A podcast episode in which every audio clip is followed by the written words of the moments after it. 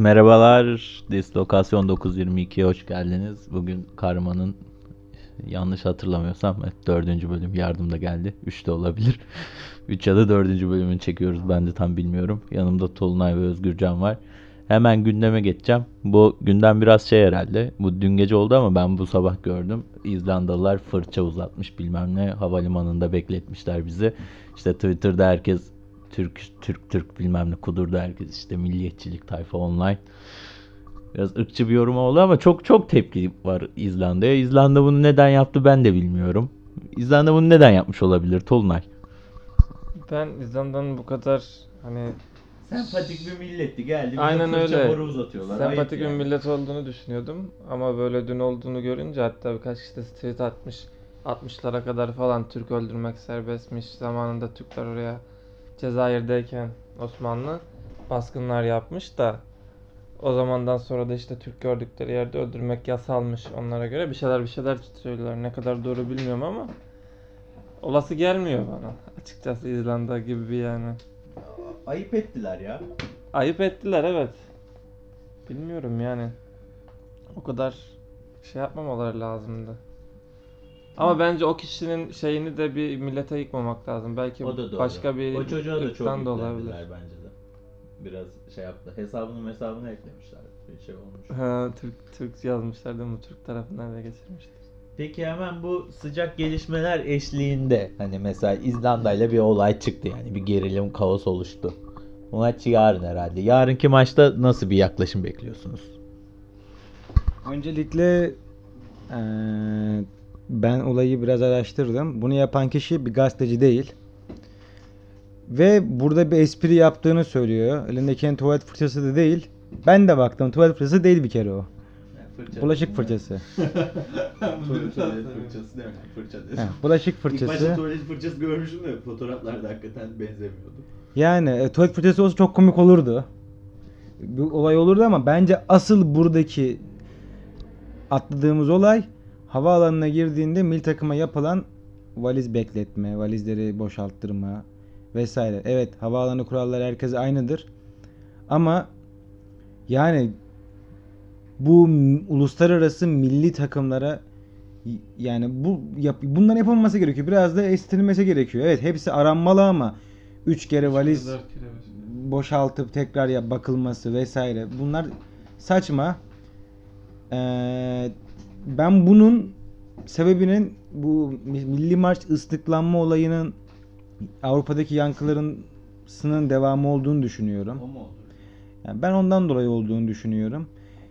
Ee, işte İzlanda kaptanı açıklama yapmış. Kurallar herkese açık diye ama onlar Konya'ya geldiklerinde yani aynı onlara yapıldığını söylemiş. Ben buna katılmıyorum.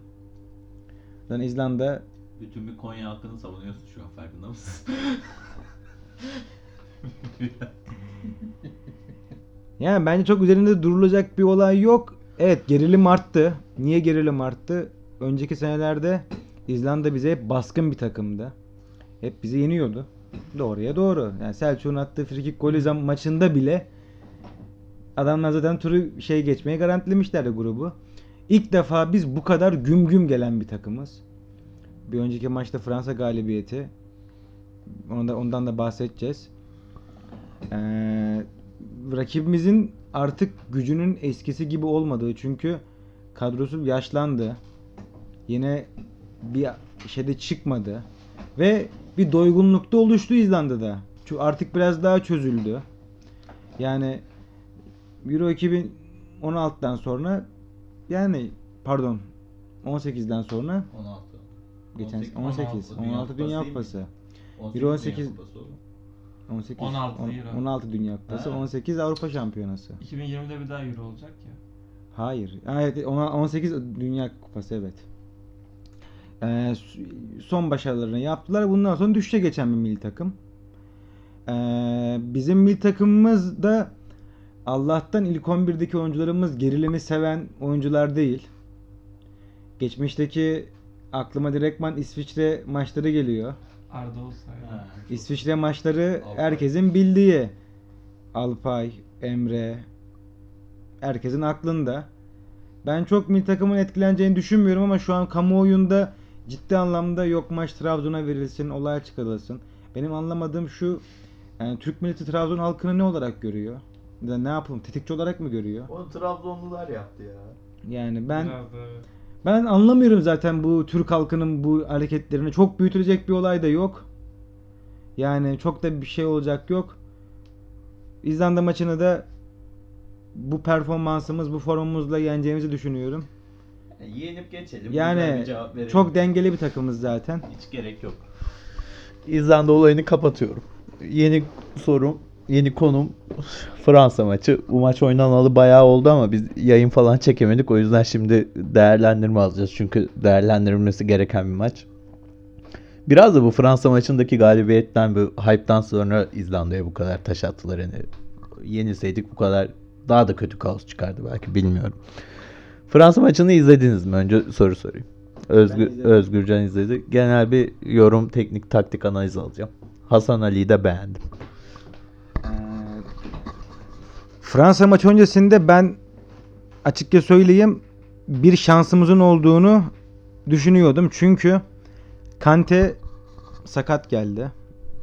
Ee, Mbappe oynayıp oynamayacağı belli değildi. Ve biz çok formdaydık. Yani Fransa'nın bi- bizi yense bile çok rahat yenemeyeceğini şey yani maçı alabileceğimizi düşünüyordum. Yani Fransa ilk 11'ler çıktığında örneğin Fransa'nın orta sahasına baktığımda eee Sissoko eee, kim vardı başka? Sissoko vardı. İşte şey kim vardı ya? Bilmiyorum. Kante yoktu. ha, Sissoko, Pogba, eee Griezmann. Griezmann kanatta oynamadı. 4-4-2'deki ik- ikinci adam gibi oynadı. Eee Matuidi yoktu. Var mıydı yoksa? Matuidi vardı. Matuidi var mıydı? Pardon. 4-2-3-1 gibi çıktı. Matuidi, Pogba ve şey Matuidi solda oynadı. Pogba, ortada. Sissoko, Sissoko sağda. Ya kısır bir orta saha.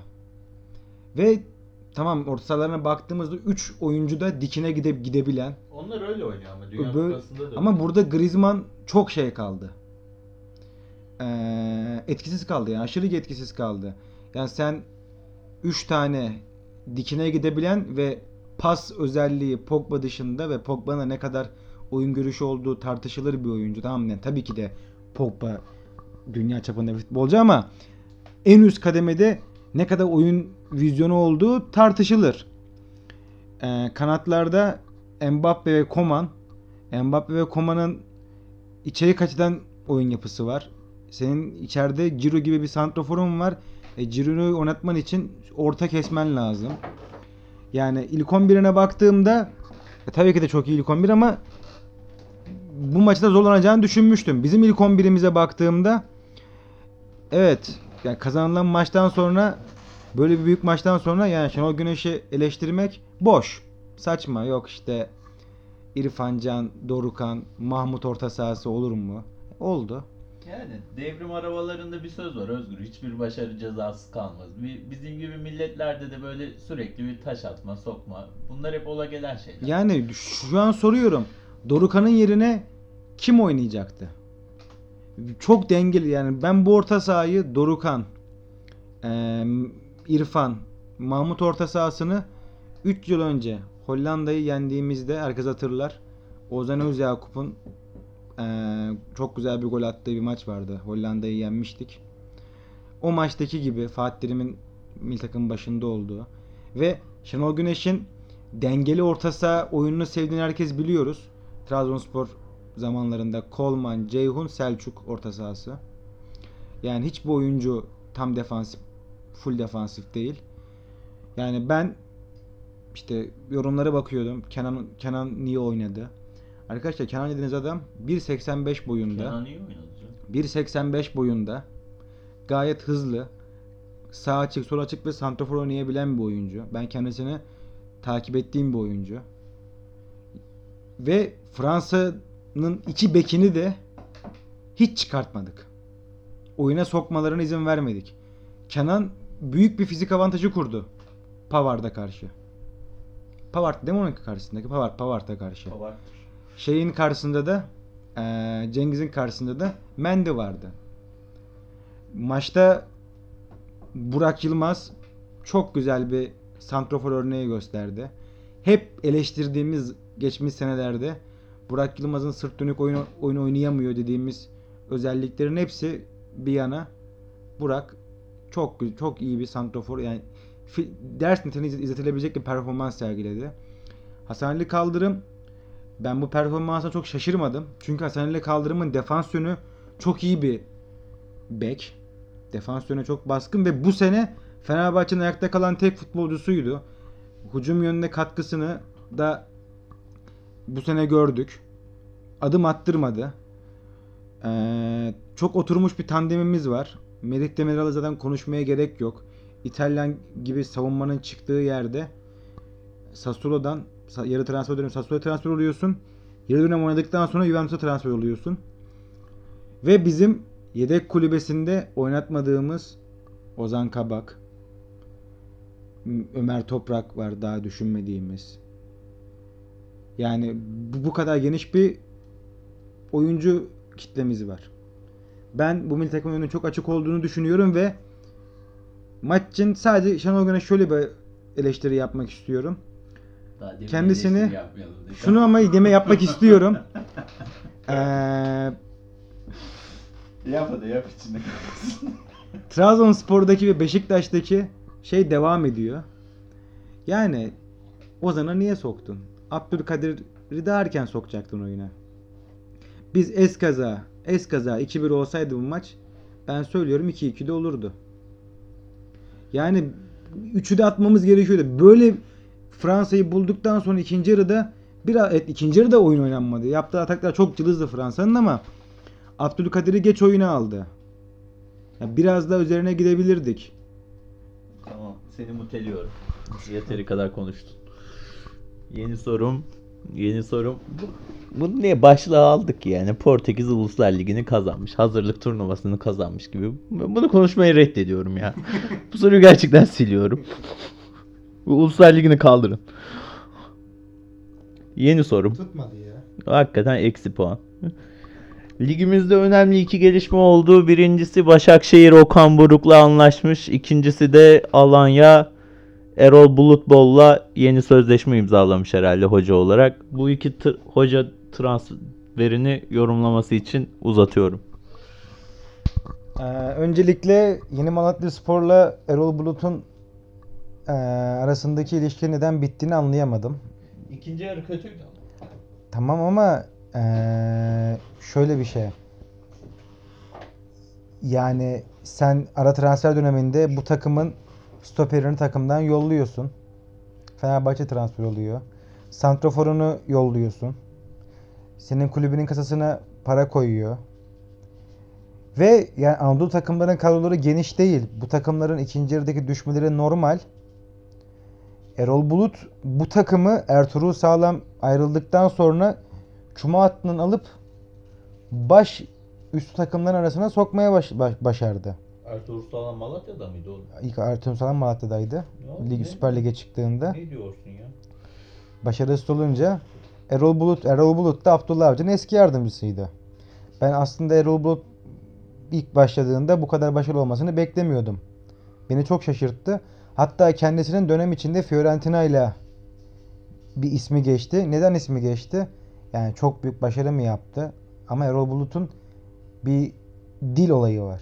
Erol Bulut'un Almancası var. Bir Alman Almanya'ya gitsin oğlum. ya ta- hayır yani nasıl diyeyim dile yatkınlığı var. Ha, anladım. Dil- Şaka- şaka CV'sinde yapıyorum. dil var. Erol Bulut hocamı seviyorum ben de.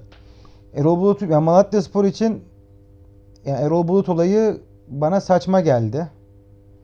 Yani şu an Malatya Spor için bir Sergen Yalçın flörtü var. Hatta Başkan Adil Gevrek açıklama yaptı. Sergen Yalçın'la anlaştık diye ama daha resmiyette bir şey yok. Alanya Spor için Bulut çok uygun olduğunu düşünüyorum. Çok dengeli bir kadrosu var. Santrafor hattı güzel. Pa- Papis Cisse. Efecan Karaca orta sahada geçen sene çok büyük çıkış yaptı. Villafanes sağ açık, Junior Fernandez, Villafanes. Bunlar önemli oyuncular. Ee, savunma hattı ee, iyi. Orta sahada Isaac Saki. Savunmada Zavellas. Gerçekten çok dengeli bir kadrosu var. Ee, transfer de yapacak. Onun da sözünü aldı. Zaten Sergen Yalçın'la anlaşamama olay- olayı Alanya Spor'un transfer bütçesinden kaynaklanan bir olay. Zaten yine Malatya Spor da Sergen'e bütçe veriyor. Başakşehir'e geçeceğim. Ee, diğer bir şey Erol Bulut'un ismi Başakşehir için geçiyordu ama Rize Spor'dan ayrılan Okan Buruk'la anlaştı. Zaten e, Okan Buruk'un Erol Bulut'un ortak şeyine hepsinin Başakşehirli işte Erol Bulut Başakşehir'de antrenörlük yaptı. Okan Buruk da Başakşehir'de oynadı. Peki hemen şunu soracağım sonra yeni analizine devam edeceksin. Okan Buruk'u alan Başakşehir bu işte bunu tam nasıl dile getireyim bilmiyorum. Hani bu ekonomik gücünü alırsa Akbil gücüyle beraber tekrar yine ligin ilk 3-4 takımından biri olabilir mi seneye de? Sonuçta Okan Buruk kendini ispatladı hoca olarak. Yine bir transferler yapılırsa, kadroyu korursa ya da koruyamazsa orayı bilemiyorum. Yani Başakşehir seneye ne yapar? Okan Buruk muydu? Okan Buruk'la. Öncelikle Başakşehir'in e, ben ciddi anlamda kadrosunda bir şişkinlik olduğunu düşünüyorum. Gereksiz bir şişkinlik. E, ve bazı oyuncularla artık yolların ayrılması gerektiğini düşünüyorum. Mossora gibi. Artık Mossora yaş 34'e geldi. E, stopere kesinlikle transfer yapılması gerekiyor. Epriano sakatlandıktan sonra e, neydi ya o şeyin ismi siyahi oyuncunun ismi? Tamam. Attama. Attama canlı bomba. Bu sene şampiyonluğun kaydedilmesinin sebebi Epriano'nun yerine Attama, Müzmin Sakat, Serdar Taşçı'nın oynaması. Ve Mahmut'un gerçek yeri orta sahada oynamaması. Mahmut stoperde gerçekten ben beğeniyorum. Ve şunu söylüyorum. Ee, Beşiktaş ve Fenerbahçe Mahmut'u istiyormuş. Gerçekten Mahmut iyi transfer olur. İki takım da ilaç gibi olur. Yani benim kafamda hep bir oyun şablonu vardır bir takımın bir stoperinin orta saha özellikle olması gerekiyor. Defansif orta saha gibi. Boyu uzun, ayakları iyi. Hat, stoper hatta benim çok büyük bir iddiam var. Mourinho hocama burada katıldığım, Mourinho'nun da fikriydi. Paul Pogba'nın stoperde çok iyi bir oyuncu olabileceğiyle alakalı. Ee, Başakşehir'in kadrosuna baktığımızda orta iskeleti sağlam. Kale Mert sağlam. Stoper Epriano çok sağlam. Orta saha Mahmut İrfan ben İrfan'ı çok beğeniyorum. İrfan ilk Gençler Birliği'nden Başakşehir transferi olduğunda bir acaba dedirtti. Olmayacak o çocuk ama İrfan gerçekten büyük takımda oynayabilecek bir oyuncu. Yani gerçekten eee, şeyde eee Tolga Yarslan'da Oğuzhan'da görmediğim şeyi İrfan'da görüyorum ben. Ne görüyorum? Bir kere skora katkı görüyorum. Forvet attı. Bu sene ne yapıp ne edip Adebayor oynatmaları gerekiyor. Yani bu Bayiç'le Mayiç'le olacak bir şey değil. Senin takımın Adebayor gibi oyuncu varsa Adebayor oynar. Adebayor bu Türkiye'de Türkiye'de oynayanlar arasında en iyi pas atabilen santraforlardan birisi. Çok iyi oynattırır, oynar. Her zaman bir şeydir. Takım çok yaşlı. Bana kalsa zaten geçen sene dönemdeki şampiyonluk kaybetmesinden birisi de Robinho'nun santrafor ısrarı. Robinho'nun kanat özelliği de var. Ee, Vişka gidip gitmeyeceği belli değil. Başakşehir'in çok sağlam bir kadrosu var. Okan hocam da çok değil. Başakşehir çok takviye gerekmiyor. Stoperi takviye. Bir de e, orta sahaya Emre'nin yerine bir takviyeyle bu iş biter. Yani bu takımdaki en büyük el frenleri Arda Turan'la Emre'ydi. Şimdi Emre'yi anlatmayın. Malum yerinden sürekli sakatlanıyor. 10 kişi oynuyorsun. Bu iş çözülmeli. Ee, Okan hocam başarılı olacağına inanıyorum. Rize Spor'da birçok takımda kendini kanıtladı.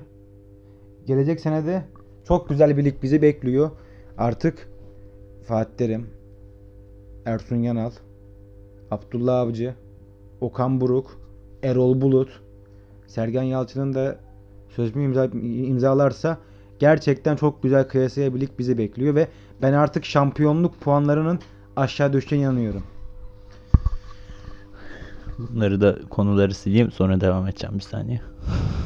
hop hop hop. Yeni konum biraz siyasi biraz milliyetçi. 2010-2011 Trabzonspor şampiyonluk konusu. Tam başlangıcını bilmiyorum ama birkaç tweet falan gördüm böyle işte önce kökeni nereden çıktı? Ha Berat Albayrak'tan çıktı. İşte dedi 2010-2011 şampiyon Trabzon'dur dedi bayramlaşma töreninde. Oradan Fenerliler dedi ne oluyor la dedi biziz dedi. Şampiyonun kupası müzesinde olur dedi. Trabzonlular oradan dedi işte Şampiyonlar Ligi'ne şampiyonlar gider dedi. E biz gittik o zaman biz şampiyonuz. Düz mantık yaptı. Burada işte iki takımın da sosyal medyasından birbirlerine güzel bir şey yaptılar. İşte önce Fenerbahçe bir paylaşım yaptı. Şampiyonluk maçımızı yayınlayacağız. Sonra Trabzon ondan daha sonra Şampiyonlar Ligi seremoni videosunu koydu. Bu konuda işte kaç yıl olmuş işte 8-9 yıl oldu hala iki takım arasında dinmeyecek de bir şey oldu yani hasam husumet mi? Kötülük oldu, husumet oldu. Zaten vardı. Ne olacak bu işin sonu? Bu nedir yani? Hocam.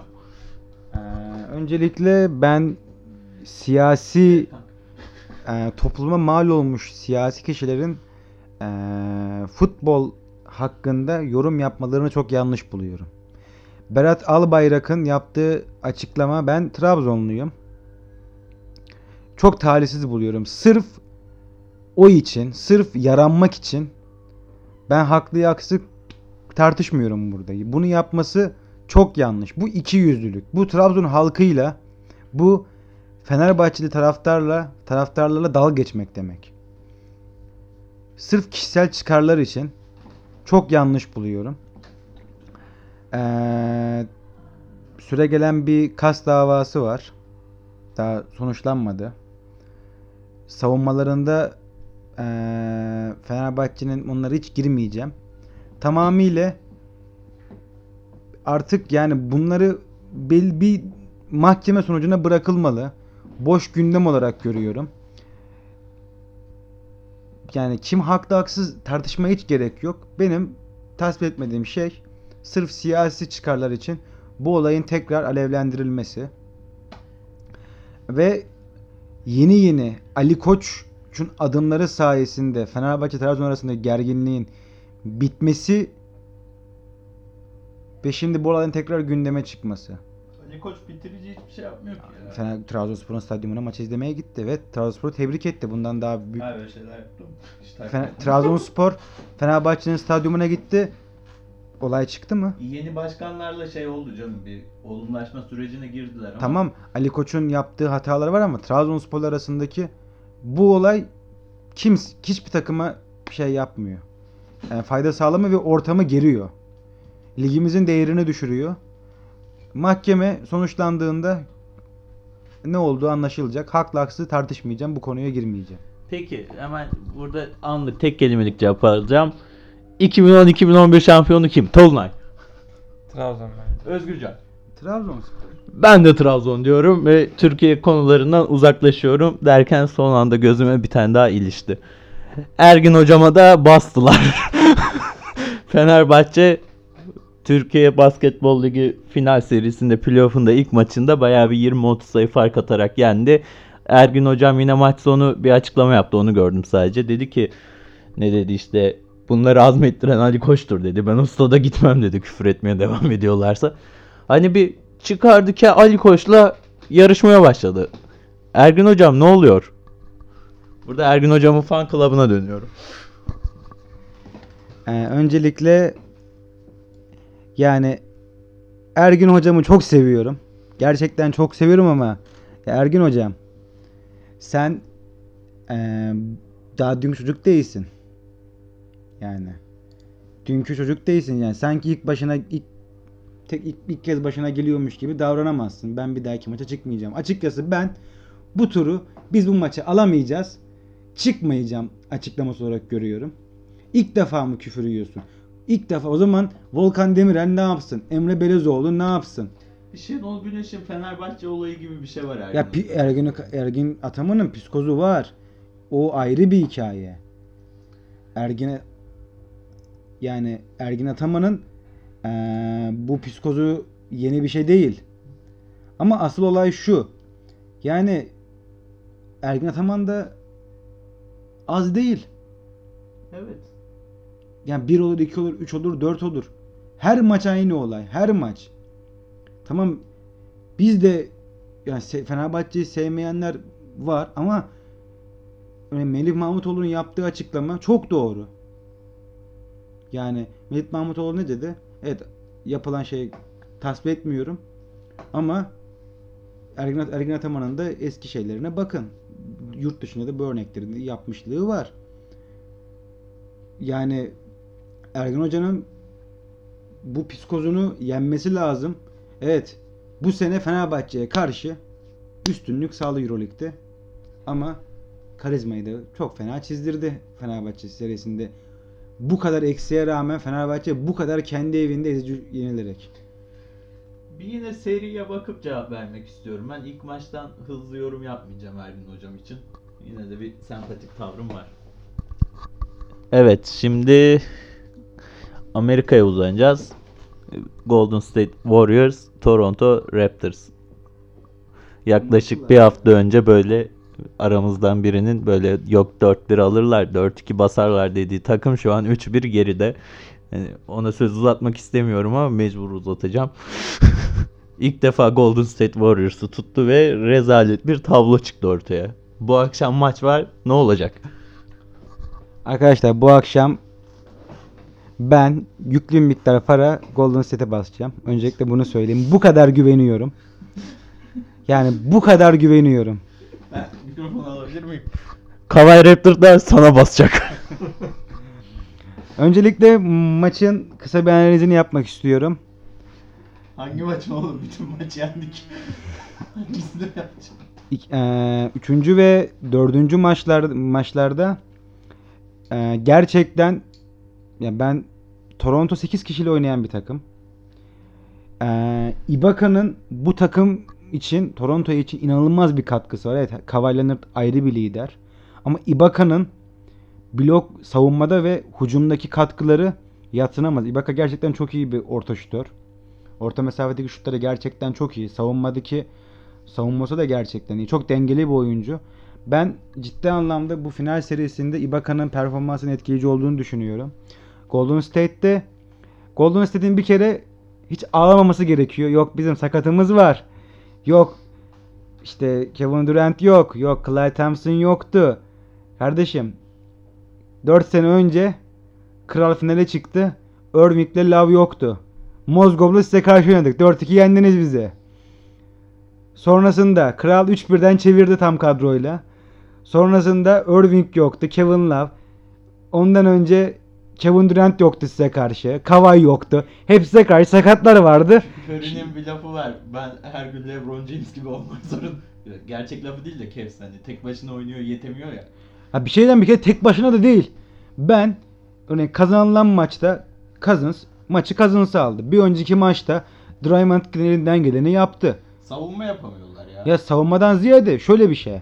Ben ciddi anlamda eee, iki takım da gerçekten ben oyununu beğeniyorum. Yani gerçekten hani karşı maçlara baktığımızda ah şunun yüzünden yenilmiş, ah bunun yüzünden yenilmiş diye bir şey yok. Sadece biraz daha bir tık daha oyuncular biraz daha iyi oynadığından Ibaka katkısı, eee Van Vliet katkısı, örneğin 3. maçtaki 2-1'e getiren serideki o üçlük Van Vliet'in attığı üçlük ekstra bir üçlük. Yani Curry ne yapsın? Draymond Green daha ne yapsın? Zaten hiçbir zaman Stephen Curry bir LeBron James seviyesinde değil. Benim gözümde. Benim gözümde Le- kral seviyesinde Kevin Durant var. Bir de artık ya Kawhi Leonard bile bence o seviyede değil. Yok ya o seviyede. Skorerler, skorerlik katkısı. Yapıyor oğlum isteyince atıyor mu? İsteyin 18 sayı. Daha dün 30 attı. E ondan önceki maçta 18 sayı. Ondan önceki maç bütün takım attı. Tamam. Ama nasıl diyeyim yani Gerek ben yoktu kral. bütün takımı şey yapmasından üç- dördüncü maçta Thompson döndü. Bir şey değişmedi. Ben Thompson'ın dönmesinde umutluydum. Serinin 2-2'ye geleceğini düşünüyordum. Şok oldum. Böyle ekrana bakıp dona kaldım. Yani bir de kapıyı bir türlü yani bir türlü o kapı aradaki mesafeyi kapayamıyordu yani maçta kapayamadık. İki maçta da. Ama artık bu seride galiba Durant gene oynayamayacak. 5'e 5 idmanları çıkmış ama tam belli değil. Ya şöyle bir şey ben Durant'in sahada olmasının bile fark yaratacağını düşünüyorum.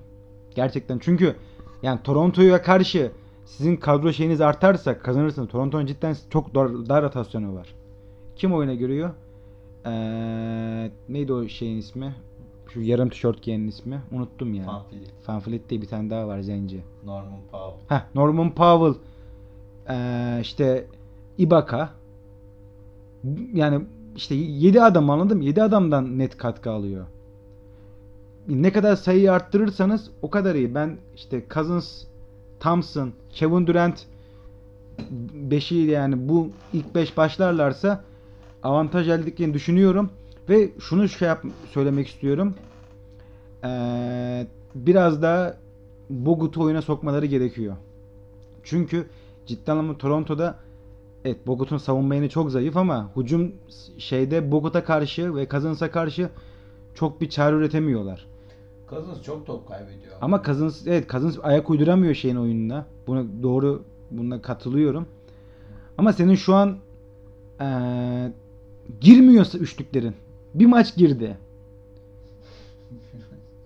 Yani biraz biraz da şeye aldandılar. Bu savunma stillerini değiştirdiler. Portland maçında çok işe yaradı. Değiştirmeli savunmaya geçmeleri gerekiyor. Evet biraz buna geçmeleri gerekiyor. Örneğin LeBron James'in serilerinde yani önceki serilerde bu çok işe yarıyordu.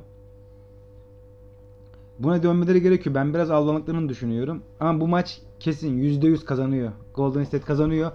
Bu maç izlerken delireceğim. Drake'i göreceğim. Ne olur şu Drake'in sevincini bana göstermeyin.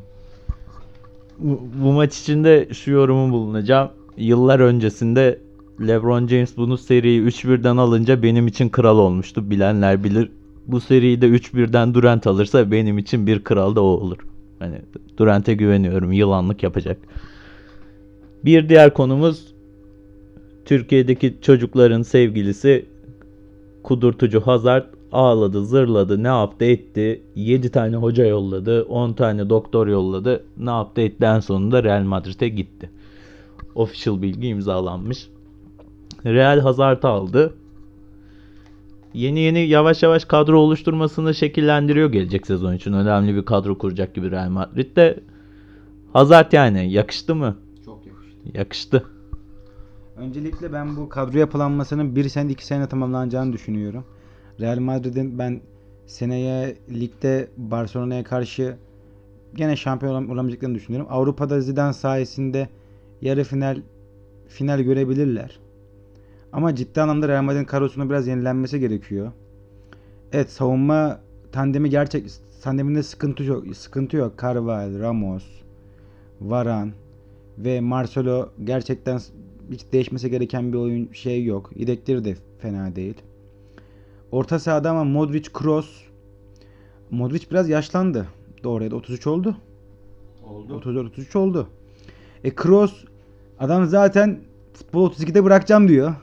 Yani bu kafada her şeyi kazandım diyor. Biraz da doygunluk seziyorum ben. O da var. Bir kan değişimi lazım. Ee, Hazard ben Real Madrid'de cuk diye oturacağını düşünüyorum. Yani İngiltere Premier Ligi'nde bu kadar yani üstün performans gösteren bir oyuncu.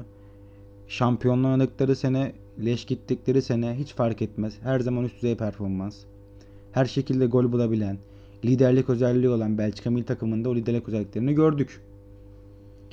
Ee, Cuk- 140 milyon euroya kaptılar. 140 mı oldu? Evet, gerçekten çok uygun aldılar. Bunun sebebi Hazard ve Chelsea'nin artık biraz Chelsea'deki sıkıntılar büyük. Şimdi Chelsea biraz dağılmaya gidiyor. Ee, işte bu işte transfer yasağı sıkıntısı ve Hazard'ın da ben bir büyük takım yapması gerektiğini düşünüyordum. Cuk diye oturacak ama yetmez. Bir orta saha ve bir tane daha Gareth Bale'in yerine kanat gerekiyor. Kesinlikle Isco gönderilmemeli. Böyle bir duyumlar alıyorum. Isco kalmalı. Biraz İspanyol'a ihtiyacı var. Ee, Neymar'ı istemiyorum takımda. Gerçekten Neymar'ı takımda istemiyorum. Artık yani bu kadar sakatlanan, bu kadar boş işlere karışan bir futbolcu takımda görmek istemiyorum. Bir Real Madrid taraftarı olarak. Ee, Pogba ismi geçiyor. Pogba eğer maaş teklifimizi kabul ederse gelsin, buyursun gelsin. Pogba iş yapar. Pogba gitsin ama çocuk versin Real bize ya. Isco'yu alırım. Bale Bale. Bale kakaları size. Isco Isco. Yani Real Madrid Hazard'la iyi performans gösterecek Hazard'dan. İyi, iyi oturacak. Göreceğiz bakalım. Başka konu kalmadı herhalde. Zaten çok konuştuk bayağı oldu. Premium değil de ücretsiz yayın hakkımız da oluyor dakika olarak. Belki bu son yayınımız da olabilir bilemiyorum. bu kadar. Teşekkür ederiz.